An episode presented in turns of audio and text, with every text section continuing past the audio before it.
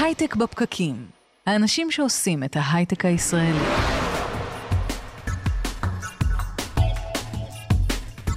הייטק בפקקים, אחד על אחד, פרק שלישי. כל מה שיחדש לכם בהייטק הישראלי בשיחות אחד על אחד עם המומחים בתחומם. אני אדר חי, והיום אנחנו מדברים על יצירתיות עם פרופסור ינקו גולדנברג.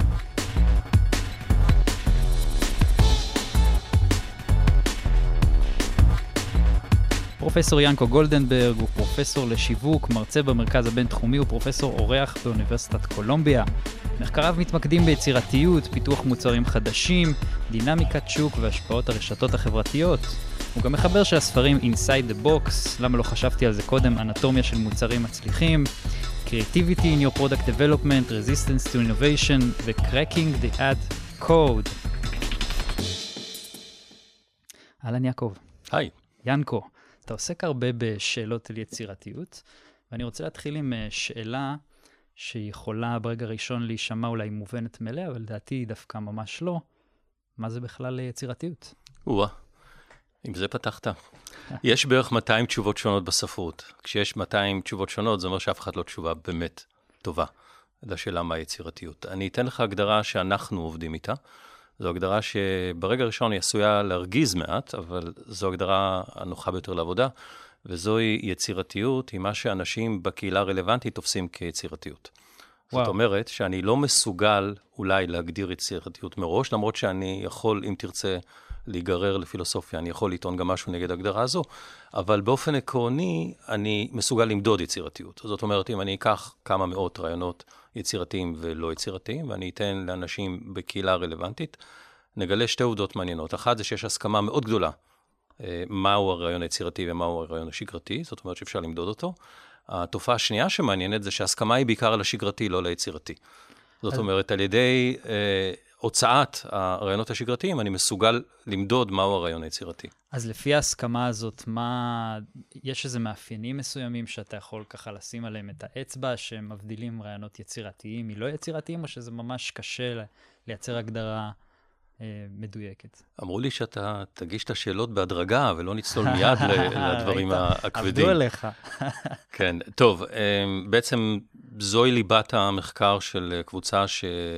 מרכז הכובד שלה נמצא דווקא בישראל, ואני שמח להשתייך אליה, ואכן יש נוסחאות מסוימות של רעיון יצירתי. אני חושב שחלק מהמאזינים בפקק זזים כרגע באי נוחות בתוך כיסא הנהג או בכיסא של ידו, אבל מסתבר שלרעיונות יצירתיים, אחרי שהסכמנו מה הם, דרך מדידה, לא דרך הגדרה, יש איזשהו תו תקן מין מבנה מחשבתי, אב בניין של רעיונות שחוזרים על עצמם. הרעיונות עצמם לא חוזרים על עצמם, אבל הלוגיקה שמסתתרת מאחוריהם היא אותה לוגיקה, ואפשר להכיל בערך, תלוי בתחום שאותו אנחנו בודקים, בין 50 ל-85 אחוז מהרעיונות דרך מספר מאוד מצומצם של אותן נוסחאות. כשמדובר על מוצרים חדשים, שירותים חדשים, המספר הוא 85 אחוז. 85 אחוז של uh, דברים שאפשר להכיל באמצעות לוגיקה מסוימת על יצירתיות, אבל יצירתיות היא דווקא אולי משהו שהוא שונה לגמרי ולא נכנס דרך הדברים הרגילים של אותם, uh, uh, לא יודע, 85 אחוז במקרה הזה. טוב, אני אפסיק לתת לך ציונים, אבל עכשיו כבר היית צפוי. אם יש נוסחה, אז כיצד הנוסחה מבטאת יצירתיות? אז קודם כל, um, זה חלק מאותה בעיה כללית. משנות ה-70 התפשט מיתוס על יצירתיות, אם תרצה נרחיב אחר כך את הדיבור כיצד הוא התפשט ומה גרם לו, אבל כרגע יש דעה מוטעית בציבור, שהרעיון היצירתי, כשהוא נשפט על ידי אנשים שלא היו עדים לתהליך, לוקחים בחשבון דברים שהם מופרעים, יוצאים ממסגרות, אה, שוברי מוסכמות, ואלה הם הרעיונות שהם מוגדרים כרעיונות יצירתיים. האמת היא הפוכה. היצירתיות היא לא נמצאת דרך שבירת מסגרות, הייתי אומר שאולי אחת ההגדרות ששללתי קודם מתוך ה-200, זה ש-creativity is a combination of, uh, of an old concepts. Mm-hmm. So it's a novel combination of an old concepts. המשמעות של יצירתיות היא לא הוספה של אלמנטים שלא הייתה אה, מודע אליהם או לא הכרת אותם, אלא יצירת קשרים שלא היית מודע אליהם, ולכן גם כשאתה רואה את הרעיון היצירתי, אותה תפיחה מפורסמת על המצח, למה לא חשבת עליו קודם? כי מדובר על קשר חדש ולא על אובייקט חדש. זאת אומרת, אתה מסתכל על המציאות כמו שהיא, על הדברים שהם אולי יומיומיים, ואתה בעצם מוצא, בעצמ... מוצא בעצמך, אולי מהזווית הראייה שלך, איזה משהו שהוא שונה? זאת הכוונה שלך? כן, כשזווית הראייה זו מטאפורה יותר מדי גיאומטרית. אתה חושב, אולי בעקבות מה שסיפרת לי על זוויות צילום שאתה מתעסק איתן, אבל היצירתיות היא איננה בהכרח משהו גיאומטרי. קודם כל, היא עוסקת גם בדברים מופשטים, לא רק בדברים פיזיים, אבל כמטאפורה, כן, זו, זוהי נקודת מבט אחרת שחושפת לאור קשרים שלא היית מודע אליהם קודם. אתה חושב שכולנו יצירתיים, או שיש אנשים שאין להם את זה, או שיש אנשים שיש להם את זה הרבה יותר מאחרים, ואז איך זה נמדד? יש אה, מספר דעות על העניין. הדעה שרווחה בשנות ה-60-70 הייתה שיצירתיות היא מתת אל, היא לא ניתנת להוראה או תרגול. יש כאלה שנולדו כך, יש כאלה שלא, וטף לק, רובנו לא. אה, כמובן שזו דעה לא נכונה, והיום כבר רבים הפסיכולוגים שהסכימו לכך שמדובר בדעה מאוד ישנה וארכאית. לכולם יש מידה מסוימת של יצירתיות. אפשר להמשיל יצירתיות מבחינה זאת גם למתמטיקה, או ליכולת שחייה, או ליכולת אה, נגינה. כולנו ניחנו בכישרון לעשות בכל שלושת הפעולות האלה, חלק יותר, חלק פחות. השאלה היא האם ניתן לאמן את עצמנו, האם ניתן להשתפר. זאת אומרת, נניח שאתה ואני נולדנו אה, באותו זמן, ושנינו אה, אוהבים את הבריכה, אבל אתה קצת עצלן, ואתה יושב בבית ו- ולא לא מתאמן, ואני מתאמן אה, יום ולילה. כתוצאה מכך, אני מן הסתם, גם משום הטכניקה העדיפה וגם משום הכושר הגופני שפיתחתי, אני אשחה יותר טוב ממך. Mm-hmm.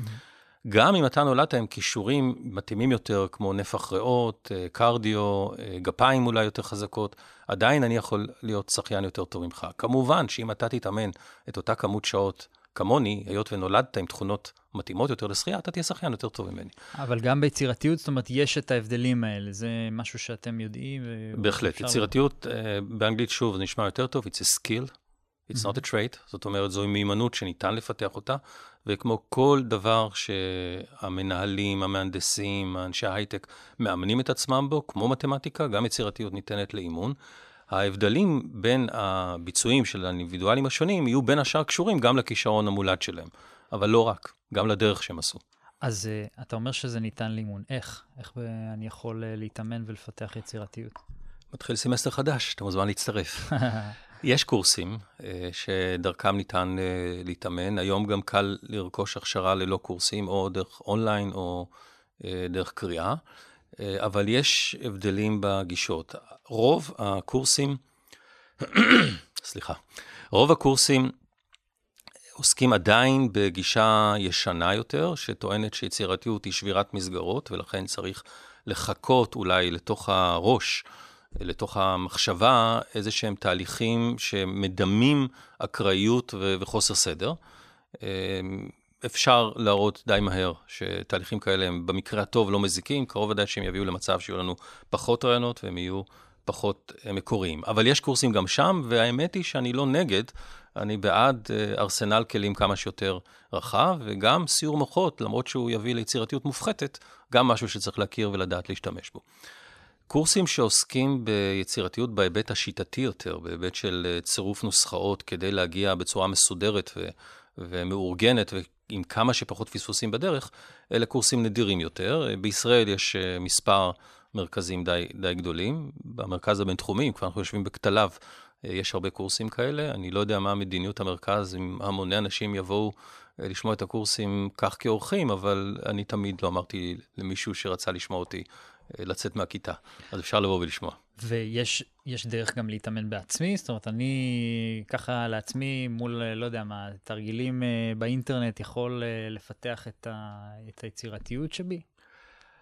אה, אתה צריך להתחיל לקרוא קודם כל, והיום יש חומר נגיש, גם בספרות וגם באינטרנט, כמו שאמרנו.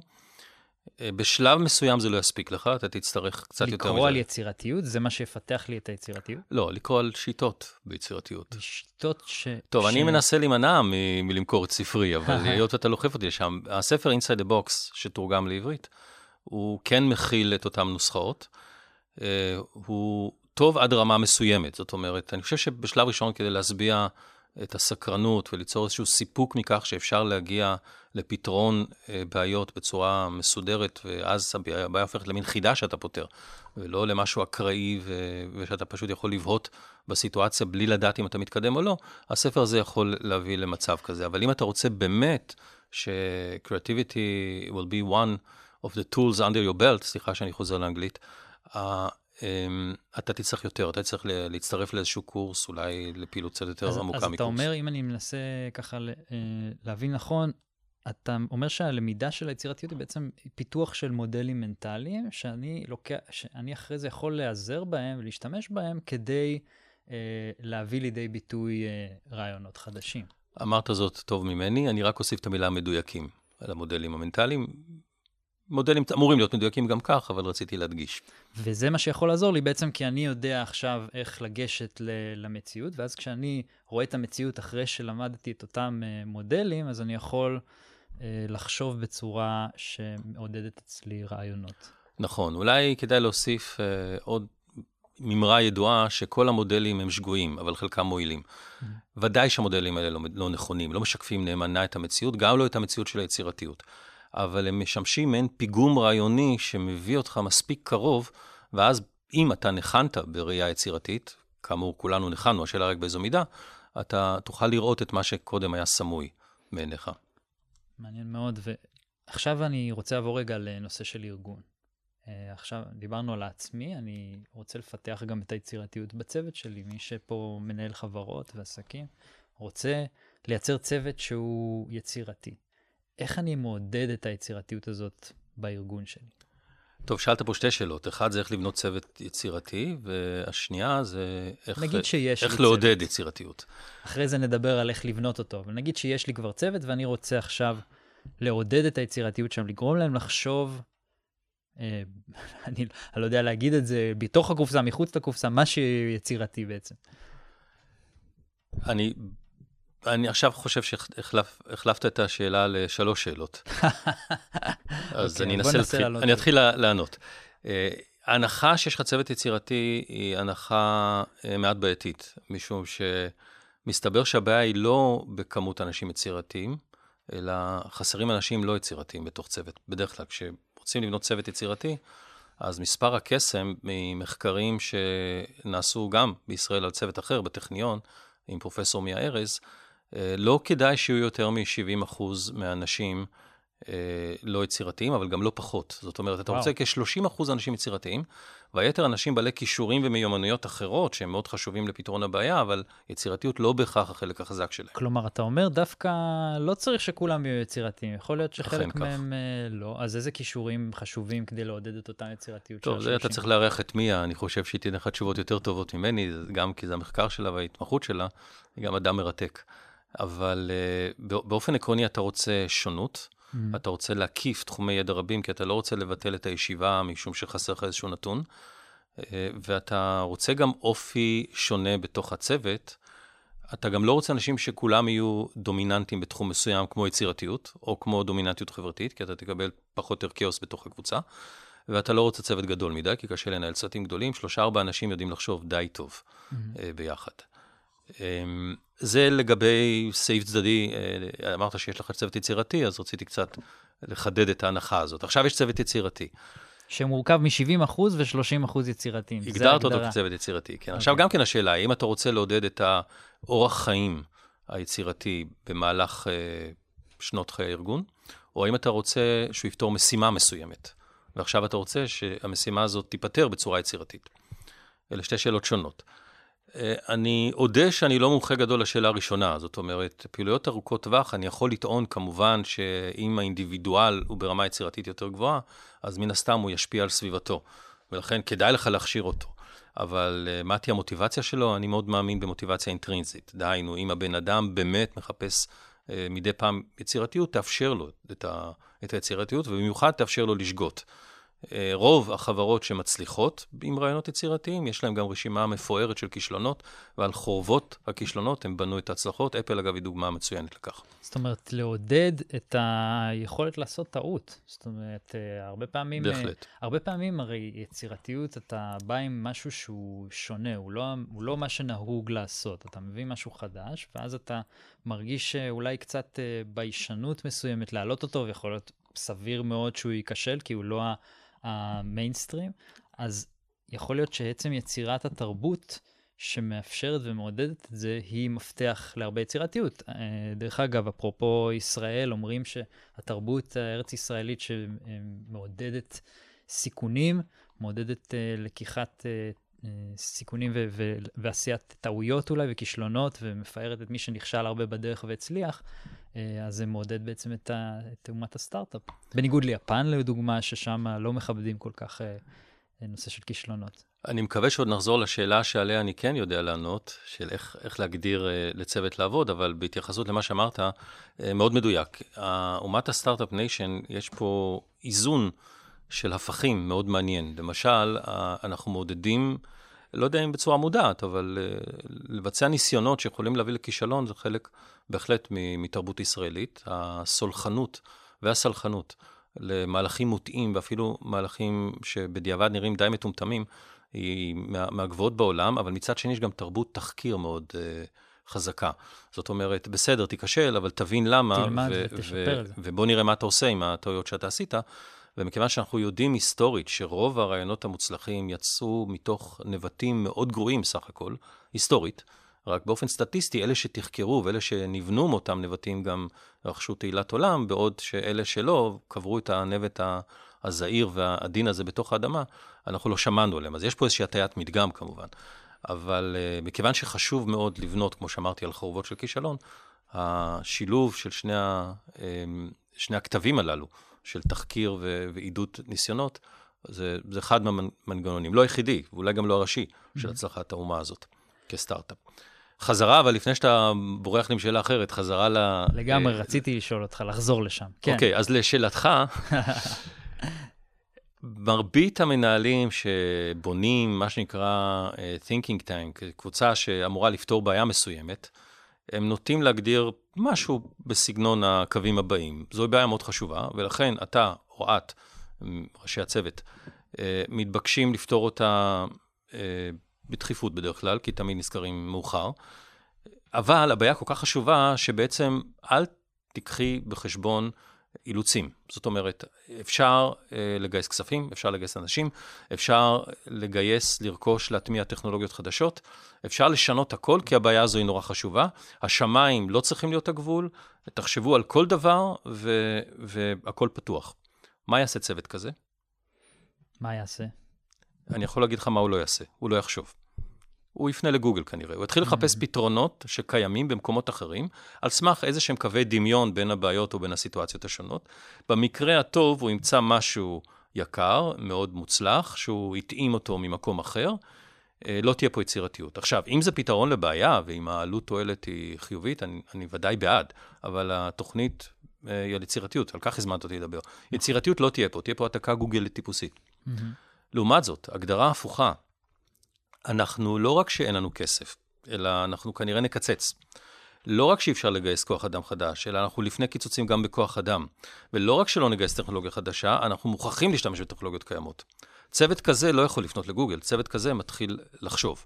וכשמתחילים לחשוב קורים דברים. עכשיו, זה לא אומר שבעתיד לא תרכוש טכנולוגיה או תגייס אנשים כשיהיה רעיון קונקרטי, אבל הפתרון בדרך כלל מצריך את המשאבים שלו רק אחרי שהוא הוגדר. וכל עוד אתה לא יודע מה הפתרון לבעיה, אין סיבה מראש לשחרר את אותם סט של אילוצים, שהם אלה, כתוצאה מממצאים ש... של שנות ה-80, של שלישיית פסיכולוגים שהם פינק, סמית וורד, מסתבר שהאילוצים מגבירים יצירתיות, לא מקטינים את היצירתיות. זאת אומרת, גם אם יש לנו ארגון שהוא עתיר במשאבים, אז אתה אומר, אה, אולי שווה לו גם לעשות את הדבר הזה של אה, טיפה לקצץ במשאבים כדי לתת לאנשים לחשוב ולמצוא פתרונות? בהחלט, ודוגמאות לא חסרות. מעניין מאוד. ואתה אומר שאני זוכר שאמרת שסיעור מוחות היא דרך אה, להקטין את כמות הרעיונות ואת המקוריות שלהם, אז מה כן כדאי לעשות? איזה דרכים כן לעשות כדי להחליף את הסיור מוחות הזה. קודם כל, אני רוצה רק לתקן טעות שאולי עשויה להתפרש מדבריי. אה, שלושה סטודנטים שמתיישבים לקראת אה, מבחן ומנסים לפצח קייס או לפתור איזושהי בעיה הנדסית, והם חושבים יחד ומחלקים את העבודה ביניהם וחוזרים ומתייעצים, זה לא סיור מוחות. לזה קוראים לחשוב, וזה עובד די טוב. Mm-hmm. לחשוב בקבוצה זה רעיון מצוין. סיור מוחות הוא משהו אחר, אין לנו זמן כרגע לתאר אותו במפורט, אבל באופן עקרוני הם משתוללים. כל אחד צריך להגיב לרעיונות שאחר העלה, וכתוצאה מכך נוצרים כל מיני מכניזמים חברתיים וזמניים, כמו למשל אדם עייף שלא ישן כל הלילה ולכן זו הזדמנות שלו לתפוס קצת תנומה, או אדם שהוא מאוד דומיננטי חברתית, אבל כמו שאומרים, לא העיפרון המחודד ביותר בקלמר, ולכן הוא ישפיע על הדיון הרבה יותר מאשר אדם יצירתי ונחבא אל הכלים, שאולי הוא במקרה גם העובד שלו, ואולי רק עכשיו הוא יצטרף לחברה, ולכן הוא קצת מהסס להסתכן, כמו שאמרת קודם. וכל אלה מכניזמים, כ-20 מכניזמים מתועדים, שגורמים לסיור מוחות אה, לצמצם את כמות כן. הרעיונות. נכנסת ו... אה, דינמיקה של צוות קצת, זאת אומרת, דינמיקה ש... שיש הרבה אנשים, אז, אז יש השפעה של משהו שמישהו אומר, ואם הוא החזק, אז אני אעשה כמו החזק, כי אני לא רוצה אולי להיות שונה, וככה הרבה דברים, אה, זה כנראה למה המציאו את פרקליט השטן, שבא ו... אה, בעצם מישהו שבא ותמיד צריך להתווכח ולאתגר כל רעיון שעולה בקבוצה, אולי זה חלק מהעניין שבעצם נוצרות דינמיקות של צוות כן. הפרקליט הוא ב-70 אחוז, כן? Uh, כן, דינמיקת צוות יכולה להיות גם מאוד חיובית, היא אפילו uh, בדרך כלל מאוד חיובית, אבל בסיום מוחות, היא, המנגנון הזה מוציא מדינמיקת הצוות את הדברים הרעים שיש בדינמיקת צוות. ואולי צריך לומר שהדרך לבדוק סיום מוחות זה דרך שאולי לא כל כך מקובלת בשטח, אבל מה שעשו בשנות ה-80, בהרבה מאוד מחקרים שהתפרסמו בכתבי עת המובילים ביותר, השוו רעיונות שפותחו בסיום מוחות לרעיונות לאותה בעיה שפיתחו על ידי קבוצה של אנשים שעבדו בנפרד, אבל אותו מספר. כשאתה נמצא בחיי היום שלך, אתה לא עושה ניסויים מבוקרים, אתה משווה את הביצועים שלך לבד מול הביצועים של הקבוצה שבה נכחת בסיור מוחות, כן. ואתה מגלה, הפלא ופלא, שעשרה אנשים, יש להם עשרה מוחות, וזה תהליך יותר פרודוקטיבי מאשר אתה לבד. זה לא תגלית מאוד מפתיע. כן. אבל כשמשווים כמו שצריך, מסתבר שהמנגנונים האלה אכן מורידים את כמות הרעיונות. אז מה כן לעשות, שזו הייתה השאלה שלך. אה, אפשר מה... לנחש? כן, בטח. לחשוב אה, בנפרד, ואז לבוא ביחד. זו אפשרות אחת. אוקיי. Okay. יש אפשרות עוד יותר טובה, כמו שאומר הנוער, יותר עדיף. Mm-hmm. אה, יש מנגנון שנקרא Electronical Brainstorming, זאת אומרת, שב בצ'אטרום, תשים עשרה אנשים בצ'אטרום, ותיתן להם לראות מה קורה בתוך הצ'אטרום בזמנים מסוימים שאתה תקבע מראש. תוכל גם להתערב עם כל מיני טיפים מהסוג של uh, הכיוון הזה חסום כי, אבל הכיוון הזה פתוח כי. תסביר ו... מה זה צ'אטרום, סליחה על ה... Uh, זה, זה... חדר כאילו אינטרנטי, זה הכוונה? כן, כן. Mm-hmm. Uh, ואתה אתה, אתה חושב בנפרד, אבל אתה יכול לקבל גירויים, או לתת את מחשבותיך כגירויים, בצורה מסודרת לחדר קבוצתי, שבו כולם רואים את המחשבות שלך. Mm-hmm. אז אתה יכול לחשוב לבד או להתכתב עם מישהו בפרטי, אבל אתה יכול גם בציבורי לשים את הרעיונות שלך. יש מנגנונים כיצד לעשות את זה בצורה מסודרת, וזו המקבילה אה, המודרנית יותר לסיום מוחות, ושם דווקא כן אה, התוצאות מראות על שיפור משמעותי. למה בעצם? קודם כל מנעת את המכניזמים הפסיכולוגיים שציינו קודם. אם אתה עייף, עדיין מישהו יראה את מה שכתבת, לכן אתה תצטרך להתגבר על העייפות שלך עד שתגיע הביתה ותתחיל לעבוד. האדם הדומיננטית חברתית לא משפיע עליך, אתה קורא את מה שהוא רוצה, משהו, מה שאתה רוצה, מתי שאתה רוצה. אתה לא חייב לקרוא אותו, אתה לא חייב לקרוא אותו כל הזמן. Mm-hmm. הוא לא צווח באוזניך את הרעיונות שלו, ועכשיו קשה לך להשתחרר מהם. יכול להיות שגם העניין הזה שבעצם... אה, מישהו אחד כותב משהו ואתה רואה את זה, זה יכול להדליק לך משהו אה, אחר שאולי לא היית חושב עליו בלי זה. כן, כן, בהחלט, אבל זה יקרה בטיימינג שהוא יותר נוח לך ולא איזשהו אה, גנרטור שמזמזם לך באוזן כל הזמן ואתה מנסה להתעלם ממנו כדי להתרכז. יצירתיות לפעמים אה, קשורה לרעיונות מאוד חמקמקים, מאוד אה, רכים, שאתה לא לגמרי מבין מה קו המחשבה שלך, ואז המנחה אומר לך, תתייחס בבקשה למה שאמר העיפרון הזה שציינו קודם, הלא מחודד שהוא מאוד הוצע חברתית, אתה לא יכול להתייחס לאותו רעיון חמקמק, איבדת אותו אחרי דקה. זו שיטה שאני לא, לא שמעתי עליה לפני כן, היא נפוצה? היא די נפוצה. אמ, האמת היא שהיא נפוצה גם בצורה לא פורמלית. הרבה אנשים אה, אין להם זמן, אז הם קובעים גישה בסקייפ, אבל בינתיים הם חושבים. אה, לפני הפגישה, תוך כדי הפגישה, לפעמים הסקייפ בלי וידאו, לפעמים שמים mute וחושבים קצת ואז חוזרים. אה, בפועל השיטה הקיימת לא בצורה פורמלית, mm-hmm. הרבה יותר ממה שנראה לנו, אבל היא לא מאוד מסחרית. זאת אומרת, מכיוון שהטכנולוגיה כל כך זמינה, אז אותם ניסיונות ראשונים למסחר את השיטה הזאת, הם פשוט נעלמו, התאיידו. ברגע שכל אחד יכול היה לייצר לעצמו את הצ'אטרום הזה.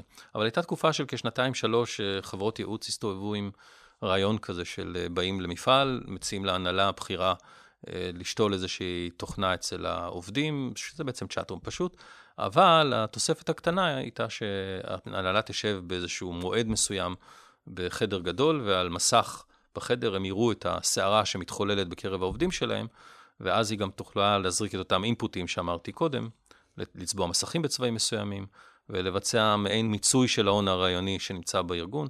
אבל כמו שאמרתי, אחרי מספר שנים התברר שיש חלופות חינמיות mm-hmm. כל כך פשוטות, והמומחיות כנראה של המודרטורס לא השפיעה מאוד על התהליכים האלה, והעסק הזה גבה תוך מספר שנים. אתה כתבת ספר בשם אה, יצירתיות בתוך הקופסה, דיברנו עליו קצת. באופן פרדוקסלי, שם שהוא די מחוץ לקופסה, כי כולם חושבים שצריך להיות מחוץ לקופסה ולא יסתכלו בתוך הקופסה. בקיצור, אז אה, למה בתוך הקופסה? טוב, אז קודם כל, אה, חשפת את, ה, את המנגנון שהוביל אותי לשם של הספר, אני מתבדח. אה, הוא לא גילה לי לפני כן, רק ש... כן. לא, אה, העניין הוא פשוט. אה, הסיבה לומר שהיצירתיות היא בתוך הקופסה, משום שבאמת מדובר על תהליך הפוך של חשיבה פנימה ולא חשיבה החוצה. ואני אצטרך, תיתן לי כמה דקות כדי להסביר את זה. אמ, אבל האמת היא שאין קופסאות. זאת אומרת, גם השם מחוץ לקופסה הוא שם לא נכון, וגם השם, לפיכך, גם השם בתוך הקופסה הוא לא נכון, כי אין קופסאות. מה שחשוב זה המחוץ והמתוך, מתוך השמות האלה. עכשיו, כשדייקנו, בואו נהפוך את זה חזרה למעניין. בשנות ה-70, חבל ש... אני יודע שהתוכנית מצולמת, אבל מי שיושב בפקק לא רואה אותי כרגע, אז אני לא אראה את התמונה המפורסמת של חידת תשע הנקודות, אני חושב ש-80% מהמאזינים מכירים אותה, ומי שלא מכיר פשוט uh, ייכנס לגוגל או לוויקיפדיה ויראה את חידת תשע הנקודות המפורסמת. בעצם קובייה של, uh, שמורכבת משלוש על שלוש, נכון? נקודות, מאוד, כן. שצריך בעצם uh, לסמן uh, שלושה קווים. לחבר כדי... בארבעה קווים. של... בארבעה קווים? אפשר גם בשלושה, אבל החידה המקורית היא עם ארבעה קווים. כדי לפתור את החידה, אוקיי. כן, אפשר גם בקו אחד, אם הוא מספיק קווה, הוא יכיל את כל הנקודות. ו... אבל ארבעה קווים זה הפתרון המעניין ביותר, והסיבה שרק 20 אחוז אז, בשנות ה-70, היום כנראה יותר, בין השאר כי חלק מהאנשים הכירו את הפתרון, אבל שכחו את החידה. ואז כשמראים להם את החידה, הם לא זוכרים שהם הכירו, והפתרון עולה, אז היום האחוזים הרבה יותר גבוהים. אתה יודע מה, אולי החכמנו עם השנים. אני רוצה לחשוב שגם זה מסביר את ההבדל. אבל בשעתו, בשנות ה-70, 20% בלבד פתרו נכון את החידה, ומכיוון שאלה שמכירים את החידה מבינים כבר את הפתרון, יש יציאה החוצה מתוך התשע נקודות, אבל מה שמעניין זה מה עשו ה-80 אחוז האחרים. האמת היא, כל ה-100 אחוז, גם אלה שפתרו את החידה, הם מתחו קווים בתוך אותו ריבוע של תשע נקודות, עד לרגע מסוים שגילפורד, אותו חוקר שהתחיל לעבוד עם החידה הזאת, קרא לו insight, הם פשוט יצאו החוצה, שברו את המוסכמה, שברו את הקופסה וציירו קווים מחוץ לקופסה, וששון ושמחה, יש לנו פתרון לחידה הזאת. כי החידה, אני חושב ש... אני... תן לי להעריך למה. אני חושב שהקוביות האלה מייצרות איזה שהן גבולות, mm-hmm. שאתה לא יודע אם בכלל, כביכול, אם בכלל מותר לך לפתור אותה. נכון, לעבור אותה. נכון, נכון, בהחלט. כן, כן, זו, זו, זו, זו אחת, אחת הסיבות. אבל חכה, אני מיד אפתיע אותך. בכל מקרה, החידה הזאת שימשה כר נפלא לטענה שצריך לחשוב מחוץ לקופסה, כי רק אלה שפרצו אחר פרק זמן מסוים החוצה, הם אלה שפתרו את החידה. עד כאן ההיסטוריה. מכאן יצא, שלא יהיה ספק, מכאן יצא הביטוי לחשוב מחוץ לקופסה, outside the box. וואלה. יועצים וגורואים ברחבי העולם עטו על הביטוי הזה כמוצאי שלל רב, והעסק התפשט אה, כאש בשדה קוצים, וכתוצאה מכך כולנו היום רוצים לחשוב מחוץ לקופסה. עד כאן אין שום בעיה. פרט לכך אה, אני מיד אראה לך את הניסוי שבדק וראה שאין לזה שום דבר עם חשיבה מחוץ לקופסה, אבל קרו פה שני דברים. אחד, טעות בסיסית ששום דוקטורנט שנה א' לא יעשה היום, אבל בכל זאת, שנות ה-70 הסטנדרטים היו אחרים, אני מיד אפרט את הטעות, אבל הטעות השנייה שהייתה, זה שאותם גורואים מהר מאוד העתיקו את המטאפורה של לחשוב מחוץ לקופסה למשהו מעשי. והיום, כשאתה רוצה לחשוב על פתרון יצירתי, אתה מחפש לפרוץ החוצה, אתה מחפש מרכיבים חדשים, אובייקטים חדשים, מוסכמות חדשות, תפיסות חדשות, שגרות חדשות, הכל צריך להיות חדש לחלוטין, ולא להסתכל למה שקיים. אה, מה הייתה הטעות של גילפורד? גילפורד טען שחשיבה מחוץ לקופסה היא מעודדת יצירתיות, אבל הוא לא בדק את זה. יש טענה מאוד חזקה בעקבות התוצאות של הניסוי הזה, mm-hmm. אבל מה מתבקש לעשות? לערוך ניסוי שבו לחלק, חצי מהנבדקים נותנים את החידה כפי שהיא, ולחצי השני אומרים לצאת מתוך הקופסה. אז זה נעשה, ומתברר שאין שום הבדל בין הקבוצות. זאת אומרת, גם בחידה שיש בה קופסה, ו... ואין הרבה חידות כאלה. במציאות, אגב, אין קופסאות. אנחנו יושבים בחדר, בחדר שידורים, והוא נראה במבנה קופסאתי. אבל כמה בעיות כבר יש בחדר הזה שקשורות לקופסה הזאת? טוב, אולי באופן uh, מטאפורי, אתה יכול להגיד שהגבולות של הדברים שכולם רגילים לעשות זה סוג של קופסה. אה, בסדר גמור, אבל גם במקום שבו המטאפורה מדויקת, ההנחיה... לצאת ממנה, מהקופסה, לא עוזרת. אז למה במקום שבו... אבל ברגע שההנחיה לצאת ממנה קורית, בעצם נוצר מצב בו, אתה, בו אין שום דבר יצירתי בלצאת ממנה. רגע, אבל הרגע הראיתי לך שאם אתה נותן את ההנחיה, אנשים לא פותרים את החידה הזאת. זאת אומרת שקודם כל ההנחיה לצאת mm. מקופסה mm. לא מסייעת. עכשיו אתה רוצה לטעון אולי שאם אני אקח מטאפורה לקופסה, עכשיו זה כן יעבוד, חובת הוכחה לך. Mm. כי החידה לא הוכיחה את זה. החידה לא הוכיחה כלום.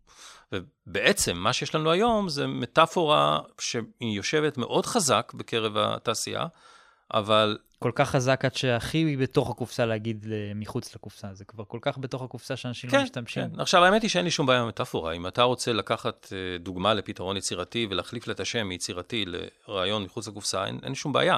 הבעיה היא כשאנחנו חוזרים לטעות של הגורואים, כשהם מתחילים להעתיק את הרעיון של מחוץ לקופסה לכל מיני תהליכים כמו מיפוי מוח, אה, גירוי אקראי, סיור מוחות, שדיברנו עליו קודם, mm-hmm. כל אותם מרכיבים שמטרתם לחפש את המבחוץ בצורה של הכנסת אקראיות ומקריות ותאונתיות לתוך התהליך, אלה הן אה, שיטות שמופו היטב בספרות, לא על ידי, על ידי קודמיי בשנות ה-80, ונמצאו, כ, כמו שאמרתי, במקרה הטוב לא מזיקות. אבל האמת היא שבמקרה הטוב לא מזיקות זה עדיין מזיק, כי זמן יקר אה, בוזבז בשיטות עקרות. אה, בארצות הברית היום יותר ויותר הדעה הזאת כבר ידועה. אגב, אני בהחלט ממליץ לעשות סיור מוחות.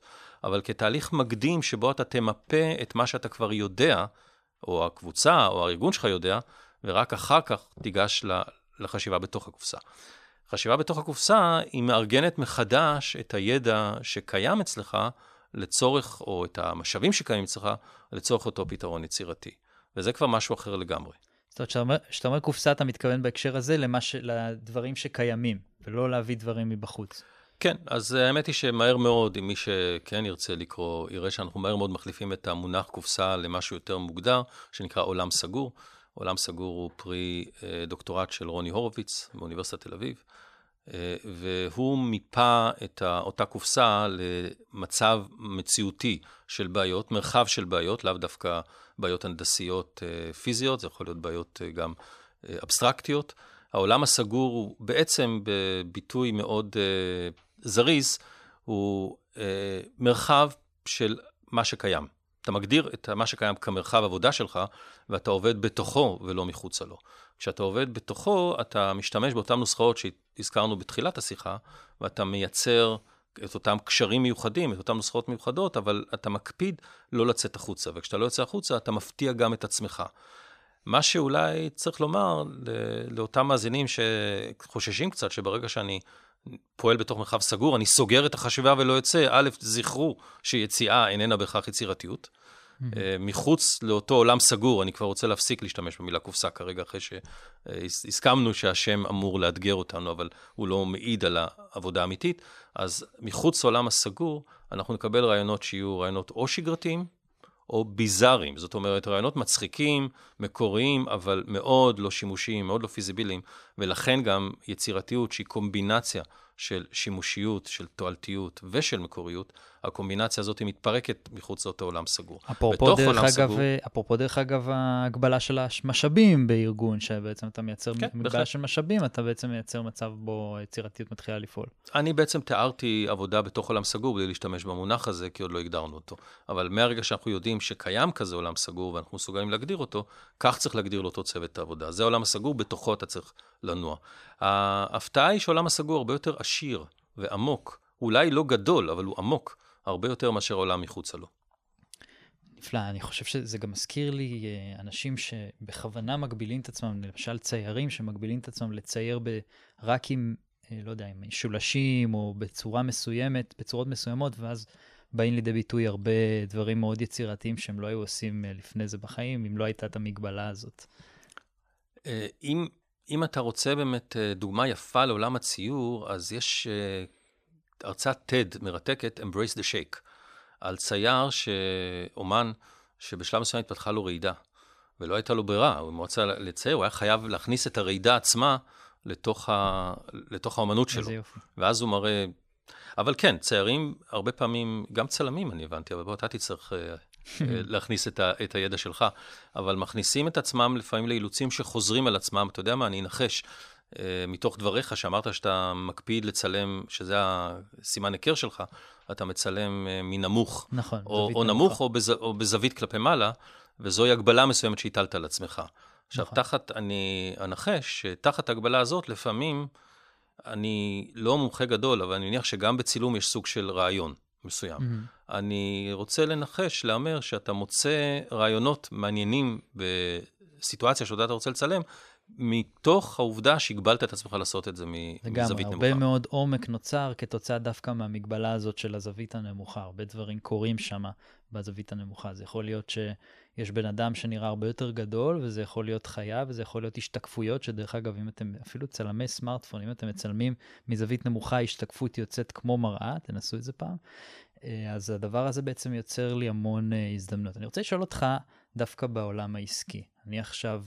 אה, רוצה לייצר מגבלות מסוימות כדי, אה, ולאו דווקא במשאבים, אולי משאבים זאת אחת הדוגמאות, אבל אני רוצה לייצר מגבלות שהן לאו דווקא. יש לך דוגמאות למגבלות כאלה שאפשר להכיל כדי לעודד את היצירתיות בחשיבה?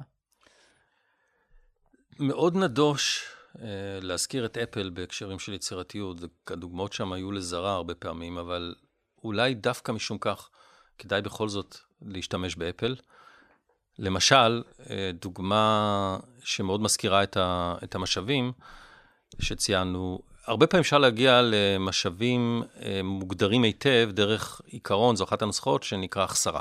זאת אומרת, תגרע מתוך המערכת את אחד המשאבים שלך ותנסה להסתדר בלעדיו, ואז אתה תגלה בדרך כלל, או תמצא פתרון לבעיה, אבל יותר מעניין, אתה תמצא פתרון לבעיה אחרת שלא חשבת עליה, ותיצור אולי אפילו מהפכה. בהקשר של אפל, האפ סטור, שהוא היה רעיון שלהם, הוא רעיון של שימוש במשאבים. באופן עקרוני, ברגע שנוצרה פלטפורמה שאנחנו עדיין לא לגמרי יודעים לאן היא תביא אותנו, השינוי שהחברה עוברת הוא, הוא מדהים בעקבות הפלטפורמה הזאת, אבל הוא לא היה מסוגל לקרות אם אפל או כל החברות שהתחרו בה ועקבו אחריה, אם הם לא היו הולכים לקונספט של אפסטור. אם תחשוב על אפסטור, כמות המהנדסים אולי אפילו קטנה, אבל היא בטח לא גדלה באופן משמעותי, אבל פונקציית הפיתוח של ה content שיהיה בתוך אותה פלטפורמה, הוטלה על אנשים חיצוניים. נכון. בהתחלה הייתה מחשבה שיהיו מדובר בצרכנים, אחר כך כמובן נוצרו חברות, אני לא יודע כמה אפל ראו בחזון מה יקרה ל App Store, אבל הדבר הגדול האמיתי ב smartphones זה העובדה שהפיתוח לא נעשה על ידי החברות עצמן, אלא על ידי הצרכנים וחברות אחרות שאמורות להרוויח מתוך אותו תהליך.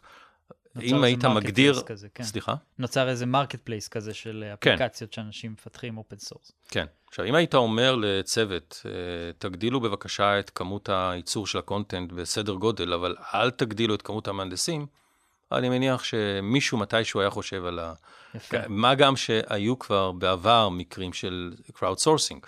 למשל, אה, לתת את המחשב שלך כחלק ממערך שלם של CPU, שמנסה לפצח איזושהי בעיה של גנים, או האזנה להקלטות של שידורים בחלל כדי למצוא ראשונים את E.T. כל אותן דוגמאות, אה, מדובר על סטי. אה, כל אותן דוגמאות של crowdsourcing הם בעצם גם כן שימוש נכון יותר של המשאבים, תוך כדי הקצאת משאבים של אחרים לטובתך.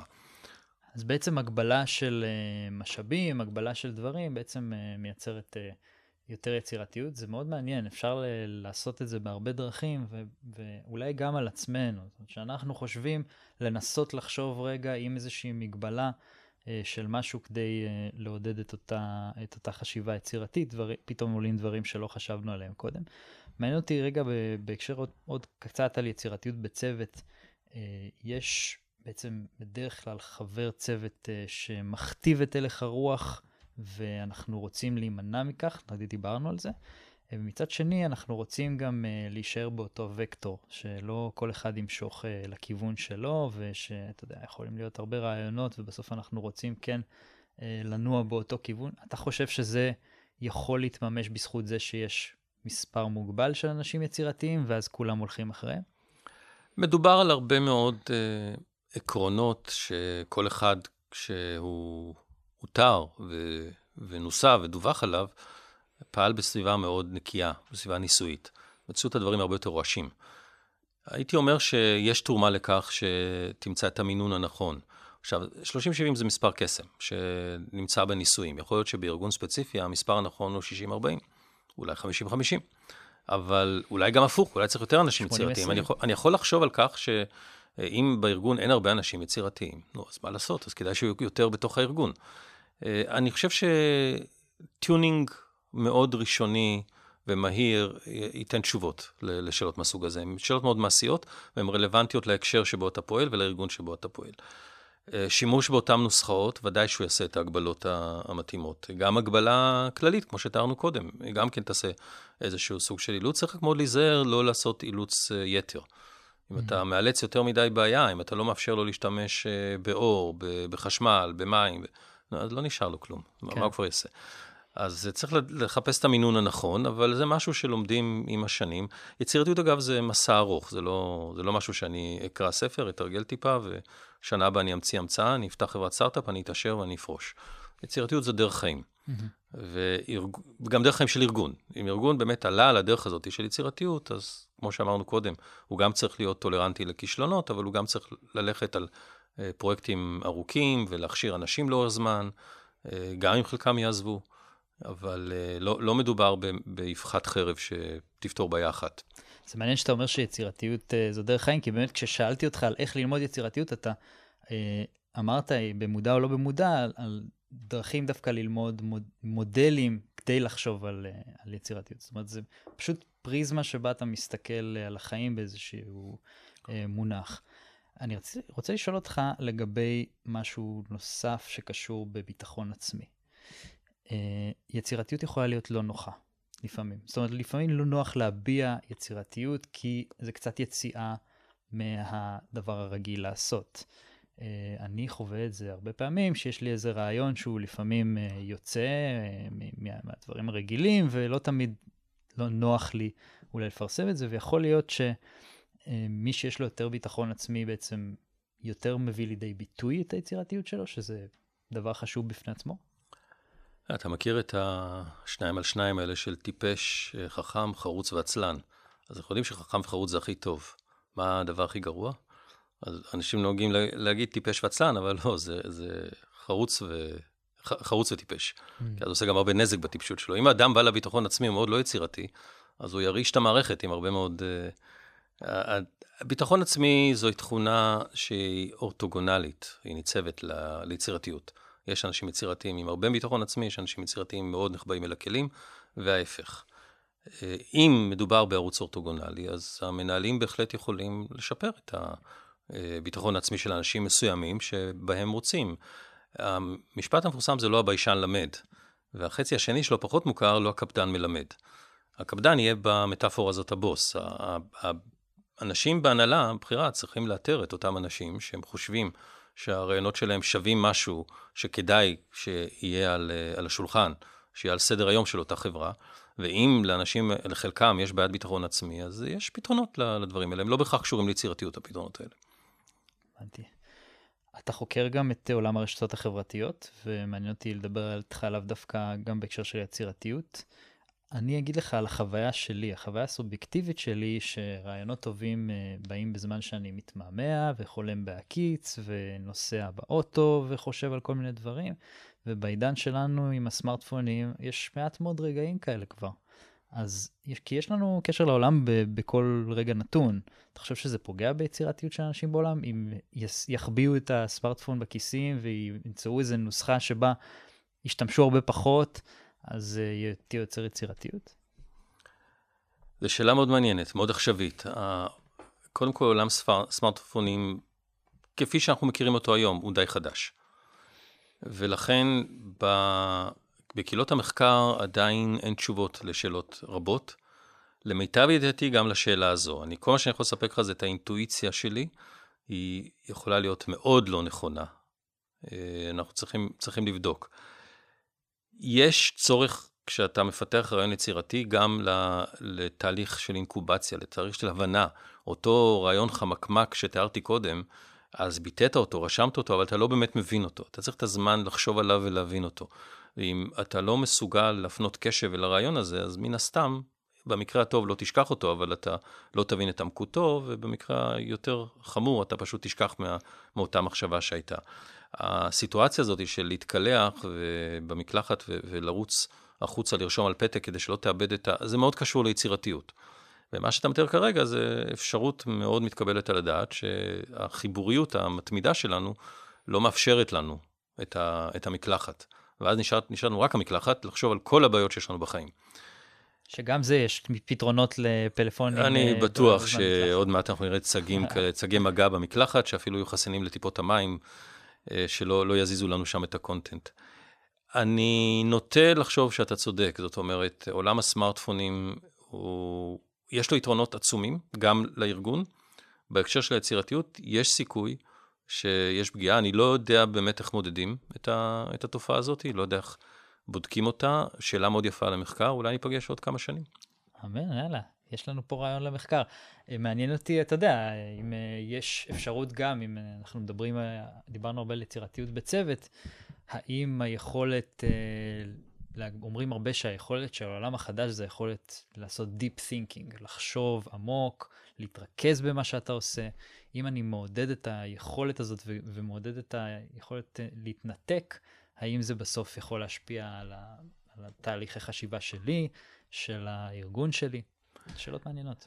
כן, אה, אה, רק צריך לחדד ולומר שכשצוות יושב על בעיה ונמצאים אצלו סמארטפונים בחדר, מאוד יכול להיות שהם עוזרים לו לפתור את הבעיה, כי מהר מאוד משיג מידע שהוא רוצה, הוא יכול ליצור קשר תוך כדי הדיון עם קולגה שלו. הסמארטפונים לא בהכרח פוגעים בפרודוקטיביות החדשנית שלנו. וגם נהוג אה, ללכלך עליהם הרבה יותר, הם דברים נורא שימושיים ומשפרים אותנו בהרבה מאוד דברים. אנחנו משוחחים כאן, ואני רק הפכתי אותו כדי שאני אוכל להתרכז בך, אבל הוא כאן. אגב, יש גם מחקר מאוד יפה של אה, שירי מלומדי בוורטון, שמתארת, קוראת לזה The Adult Pacifier. כמה אנחנו נלחצים ברגע שהטלפון מתרחק מאיתנו קצת, בצורות מאוד מובהקות ומאוד חזקות. הטלפונים יש להם השפעות מאוד עוצמתיות עלינו, גם חיוביות, גם שליליות. בהקשר שתיארת קודם, אפקט היעדר המקלחת, שקראתי לו, הוא, הוא באמת אפקט קיים. אם הוא גורם משמעותי יותר או פחות, זה אנחנו נצטרך לחקור. לחקור ולבדוק. והנושא של בינה מלאכותית, דיברנו על קצת לפני התוכנית, אנחנו נוהגים לדבר גם על, באופן כללי על בינה איך לא? מלאכותית. איך לא? בינה מלאכותית אה, אומרים אה, שהיא משתכללת כל הזמן ויש לה עוד ועוד יכולות. אתה חושב שיבוא יום ובינה מלאכותית תוכל להיות יצירתית, או שאולי היום היא כבר יצירתית? קודם כל כדאי לדייק קצת. בינה מלאכותית זה שם. השאלה מה יש בתוכו. מרבית האלגוריתמים שנמצאים בבינה מלאכותית היום... Machine Learning לומד את ההתנהגות שהוא כבר רואה.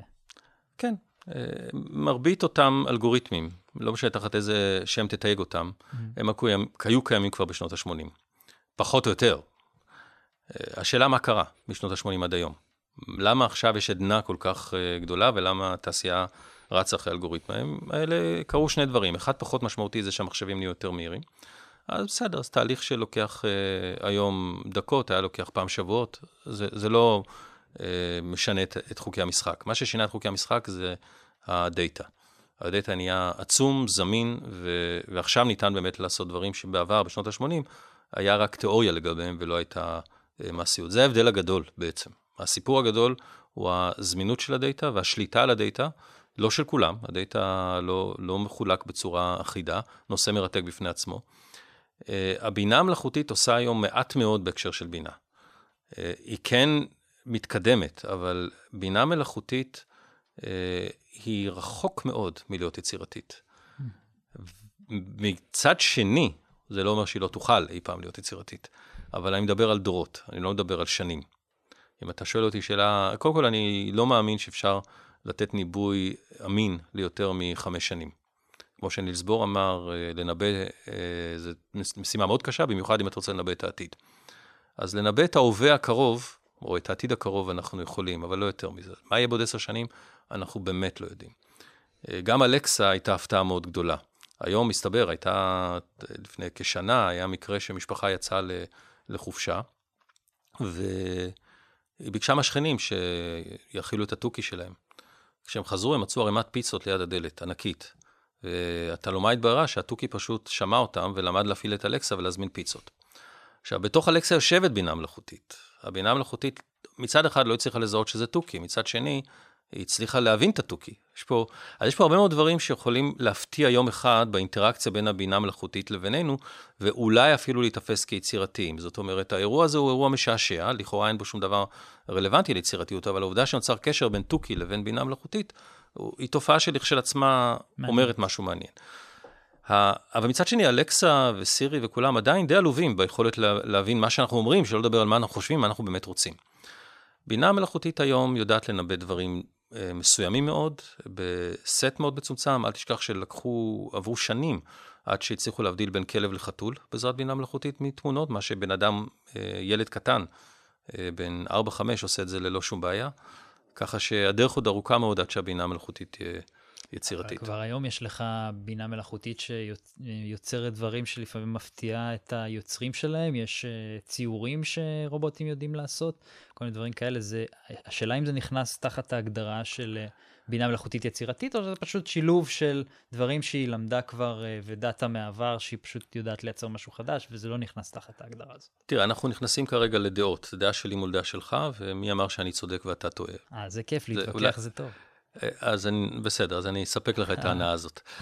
אה, כשבינה מלאכותית מייצרת לוגו, וכתוצאה מכך מתקבלת לעבודה בתחרות שנערכה, זה סיפור אמיתי, אה, אז אתה יכול בהחלט לטעון, אני אטען בשבילך שהייתה פה אקט של יצירתיות. ראשית, הלוגו היה מוצלח יותר, הוא כנראה היה מקורי יותר, אני מניח שממד היצירתיות היה חלק מהמרכיבים של הציון שזיכה אותם במקום ראשון.